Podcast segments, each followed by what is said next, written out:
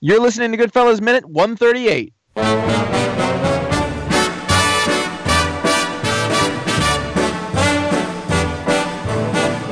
I know I'd go from rags to riches if you would only say you care. Hello and welcome to Goodfellas Minute, the only podcast that analyzes the Martin Scorsese picture Goodfellas one wonderful sense of humor minute at a time. I'm Josh Flanagan. I'm here with Ron Richards Nailed it. and Connor Kilpatrick. Hello. So this minute starts with uh, he's a dead man, which I think is just So I guess we figured out what ha- what happened. It was the- it was the cliffhanger. Yeah. yep. Yeah. It's straight to the point. You're a dead man. That that, that Ed's Ed's right on it. He's not pulling punches. Oh, it ends with Pixar. yeah, it ends with what I like to call the final old man Jimmy look, Yep. uh, which is pretty great. So so and it also starts not only with finding out the, the cliffhanger of yesterday's minute that Henry would be a dead man, but it starts off with Henry doing some mighty hair tussling. He's like trying to get the lice out here. And when constantly. when he leans his head back up, his hair has grown maybe four inches. I feel like that might is maybe that's a little more shaking off the cocaine withdrawal. Yeah. That feels like that maybe. Yeah. I like that uh, only at this point, very far in, do we hear what about the kids? As if they both remembered that they had kids. Uh, It's important to note that the the children, the Hill children, at this time in real life, they had two, Children. they had two daughters and a son, um, and they were all very excited at the prospect of witness protection program because they thought they were going on vacation.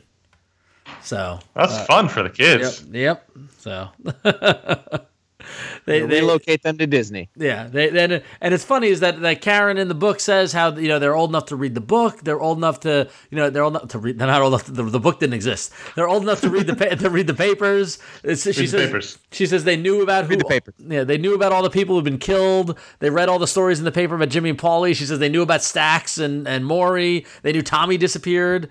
Uh, they could they could see everything was falling apart. Uh, and and yet they thought they were going on vacation. It was too late. Yeah, it was too late. they can see everything. Yeah.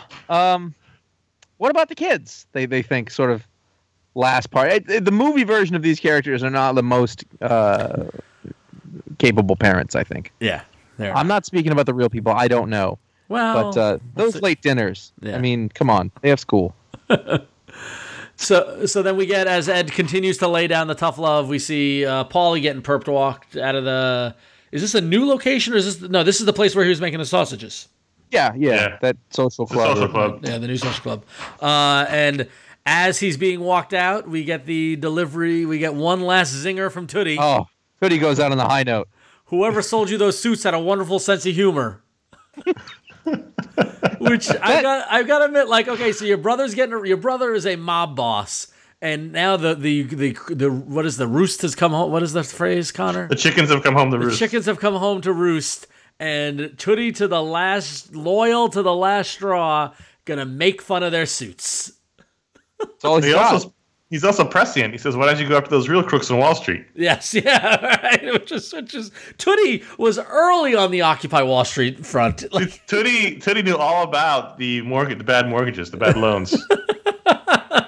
he he was in there yep, trying to warn everybody, but no one would listen to Tootie. right. Oh. You only got one leg, Tootie. They'd say, "What do we? What, how do you, what do you know about mortgages?" I know one thing. You don't waste a bunch of aprons. And those guys are wasting billions of aprons. Whoever Just sold billions and billions of aprons. whoever sold you those suits had a wonderful sense of humor. I love the concept of that though. That that that, that supposes that there's a tailor who sold Fed suits and then as they walked off laughed and goes, "Ha ha, they bought those suits." Well, it'd be assumed that anyone who knows anything about suits would know laughable suits versus uh, you know good suits. yeah. And these and these guys were just too dumb to not know. Yeah. Now that said, looking at their suits, It seemed fine. They seem fine. I mean, they're not. I mean, yeah. There's. I mean, I, I'm. I can be a little snobbish about clothes, or what- I know Josh, you can, but they're just simple black suits. They're not doing anything. you know? It's fairly mandated in the FBI, I believe. Well, They're yeah, you know the blue suits. Yeah. They're not making a lot of money here. It's not like they pull up, you know, buying five thousand dollar self tailored suits. They're just wearing black suits. Yeah. Now I It's not will. Barney s- Cooper Smith over here. Now I will say that unlike when Jimmy was perp walked yesterday, none of these feds have a mustache, with I, which I feel like does not fit in 1980. At least one of them would have had a nice bushy mustache. Also, Polly I- has a cigarette. Yeah, true. I like that Paulie Paulie goes out with his head high. So here's a here's an interesting question. I know nothing about law enforcement, and I know nothing about procedures or Miranda rights or anything like that. Jimmy walked out handcuffed hands in front of him. Mm-hmm. Paulie, who at this point is in his 70s and a much older man, although very intimidating looking, handcuffed arms behind his back. Well, you know, they're just different different cops. Yeah. Jimmy's Jimmy's legitimately bronchial. Jimmy was like, "Hey, I gotta smoke this cigarette," so they put the handcuffs in front. Yeah. How am I- he how am I probably supposed knew to the smoke cops. the cigarette? I will say that Paulie goes out head held high. Yep, Yep. He, because he's well, got his brother well, there to back him up. Yeah. Look at look at the size of Polly. He could rip those guys apart like a gorilla. He's enormous. Even at seventy, Yeah. Uh, even then, he's int- even even arrested. He's intimidating. I like that the hair duster had a lot to do during these scenes. Oh yeah, yeah. Whoever the hair duster is, they brought him in. Oh, we got a hair duster guy. He's great. he can. it's the- he adds eight eight to fourteen years. It's the it's McCon- amazing. it's the McConkey of hair dusting. So. a oh lot god. of people talk about that Copacabana shop, but they don't talk about the hair dusting. This and, is what's uh, rated. In the last ten minutes, we're really gonna go deep. We're gonna talk about the, the hairstylist and the hair the hair dusting assistant and We're gonna have a lot of time for that. There was totally one. yeah. the I total- really do. It is. well, We mentioned this before, but it is so interesting to look at like what we thought of as old Robert De Niro here versus actual uh, old Robert De Niro. as seen and in I the, gotta as, seen- say- as seen in the intern. Yeah, he must. He must have a preference. Boy, I wish I looked like that when I was this Yeah. age. That's true. Let's, let's jump to the courthouse scene now. So now that now the trial's going on. Yep. Can you? I know. I know. Listeners at home cannot, but you guys should pause it at the 29 second mark. Oh wait, to see the, the are you talking about to the upper left of Ed McDonald? Yes. Yes, the the, the courtroom the courtroom sketch artist with an enormous pad. Yes. I saw that for the first time ever doing this, and I was like, "Whoa, she's sketching a fu- like furiously." It's like, At first, I thought it was a giant newspaper, and I thought that's an odd way to sit. And then And I the- realized it was a sketch artist. it's the pad. The pad isn't eleven by seventeen. It's got to be like thirty-two by twenty-four. It's the size of a poster. It's just like, Yeah. No. It's this is gonna be 36 by 24 at least. Yeah. definitely, it's definitely, yeah. it's uh now this is the beginning of what I find really interesting about this film, and we we started talking a little bit about it last week with the dolly zoom shot and how Josh wasn't really into the visual trickery, um, and how at, up to that point really the camera had pretty much stayed at eye level and it had been very grounded. This scene, this particular scene, the pretty basically the final scene of the film, but there's one more little scene, is so bizarre So bizarre, in the Yes. in, on l- many levels. right? Not the least of which, it's a dr- this is shot and staged very dreamlike. It's Yeah. smoky.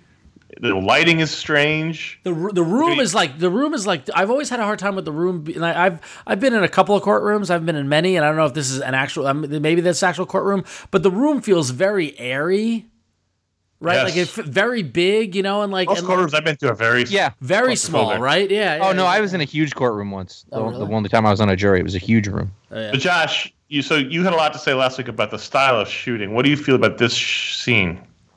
I actually like it um, because I mean, I don't know. It it's gonna.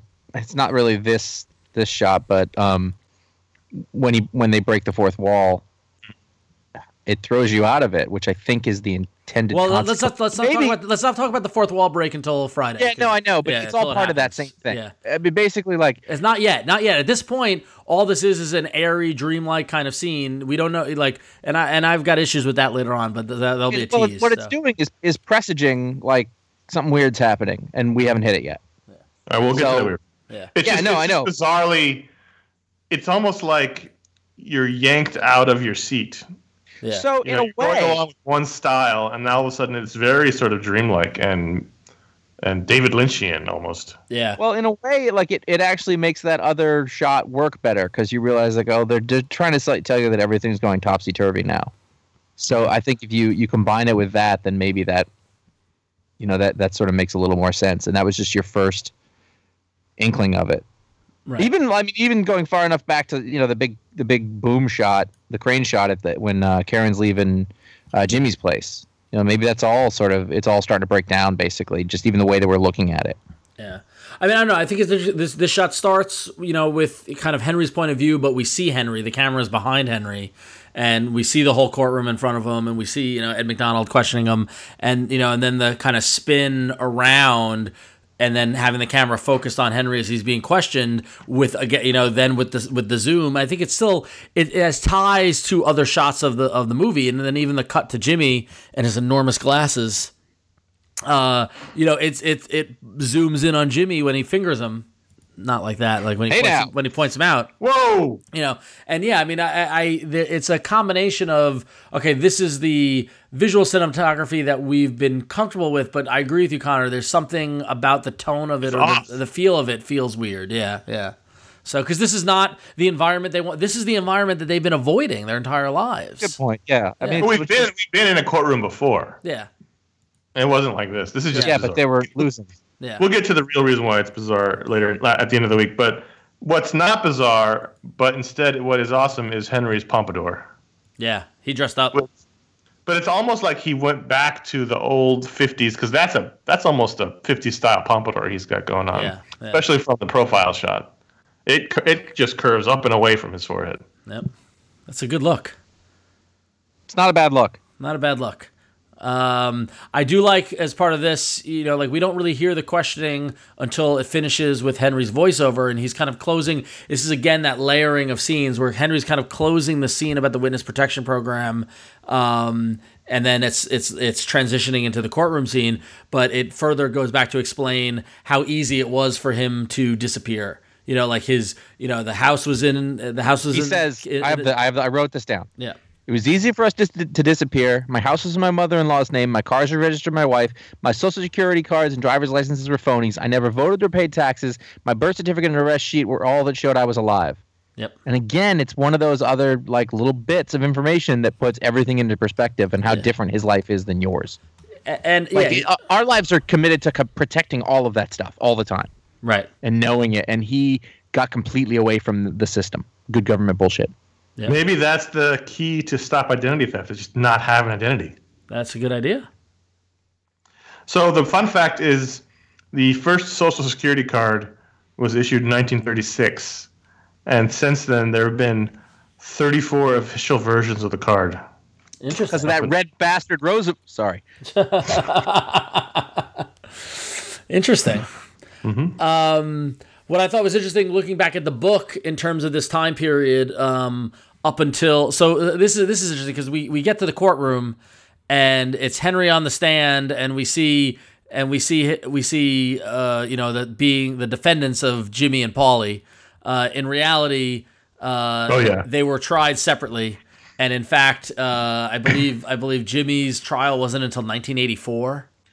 Well, that that that I think contributes to the weird dreamlike quality because it isn't really so much reality that this happened. This is more like a metaphor for what he did, Yeah, exactly. and that could be why it's so dreamy. Yeah. But um, I think Polly was first charged with just helping him get the no-show job. Yep, yep. That was the first conviction they put him away for, and then they then they got him again for for a worse one. But Yeah, yeah, like they Henry was lining up and knocking him down in terms of of testifying against people.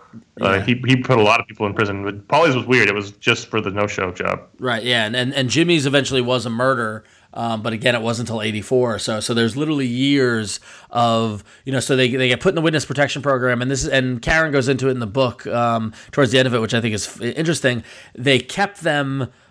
in and around they were in the witness protection program and they made them like pack their house very quickly like she even says they they they just filled black garbage bags with their stuff like they just get out and they but they kept them in and around the New York metro area so they had them in a motel in Riverhead they had them in Connecticut they had them out in Montauk and then in the morning everyone would drive into Brooklyn to McDonald's office and she would just sit there doing needlepoint and the kids would just hang out while Henry would be talking to the lawyers um, you know, and then that that went on while they were getting all the stuff that they were getting until they finally settled down someplace else. Um, so just like talk about like you know impacting their life like i just think that's crazy you know like the the the, the actual how the witness protection actually works um, and then once they settle them down henry would be flown to new york to then you know give give his testimony and then fly back out what Kind of find- like My Blue Heaven. yeah, a little bit like My Blue Heaven. Um, what I think is interesting is that uh, you know, given Jimmy's propensity to kill anybody who you know, like I can't believe they kept him alive. To be honest, I can't believe Henry They've, actually they've made never it. to lost stand. anybody. Yeah, yeah. So The um, then they eventually got Polly on fraud. For Yeah. that was the big conviction. But for at first, it was just for it was later that year. So for the first couple of months, he was just in prison on on helping Henry get a no show job, and then a couple months later, he got sent up the river for fraud. But it's crazy. Yep. He really he was a he was a linchpin for all of this activity, and they were so shocked. I'm, I can't imagine what it was like in that office once they realized how much information Henry had and how many cases they were going to close. Yeah. But he, he closed a lot of cases for them. Yep. Now, bef- before we wrap up, let's talk about Jimmy's glasses. I feel like those are uh, magnifying lens lenses on purpose. so I thought that I think these are the same glasses that Yeah, you they're had the before. and I same. thought Totally. we moved. I thought that we had bigger ones in the end here, and I was a little disappointed. I was like, wait, those are just The same. same ones. I is- really thought there were bigger ones coming. His eyes do look big, though. Oh sure. Yeah, From the angle, I think they, his eyes are magnified a little bit bigger. yeah. So anyway, I like the glasses. Uh, the fuck count for this minute is one. All right. One fuck. Cool. Well, I don't got anything else. I have nothing. Yeah. I'm good. I think that'll do. Um, so that is going to do for minute 138 and the wonderful sense of humor of that minute. You can listen tomorrow for minute 139 as we're boy, we're getting we're getting close. Uh, until then, you can check us out on Twitter at Goodfellas Min and on Instagram and Facebook at Goodfellas Minute. And you can find all of our episodes at goodfellasminute.com. To support the show, you can go to patreon.com slash GFM or you can go to goodfellasminute.com slash support where you can shop via Amazon. Um, or, or you- where you could get your identity stolen. It's it's a possibility. Henry didn't get Amazon. That's the difference. We don't. We don't know. We're not saying you will. I'm not. I we don't know for sure, but I Right. mean, it's likely. You're not doing Jeez. anybody any favors here. You have any questions you want to email us in? Although we will not deal with your identity theft uh, problem. Uh, I just want to make that clear. we Uh, you might can now. let us- you can email us. At, I'm not fixing anything. It's not my problem. It's just a link. That's all we're doing. We're taking a little taste, getting the link. I don't have to fix that. Contact at goodfellasminute.com. we'll see you tomorrow. Or will I go from rags to riches? My fate is up.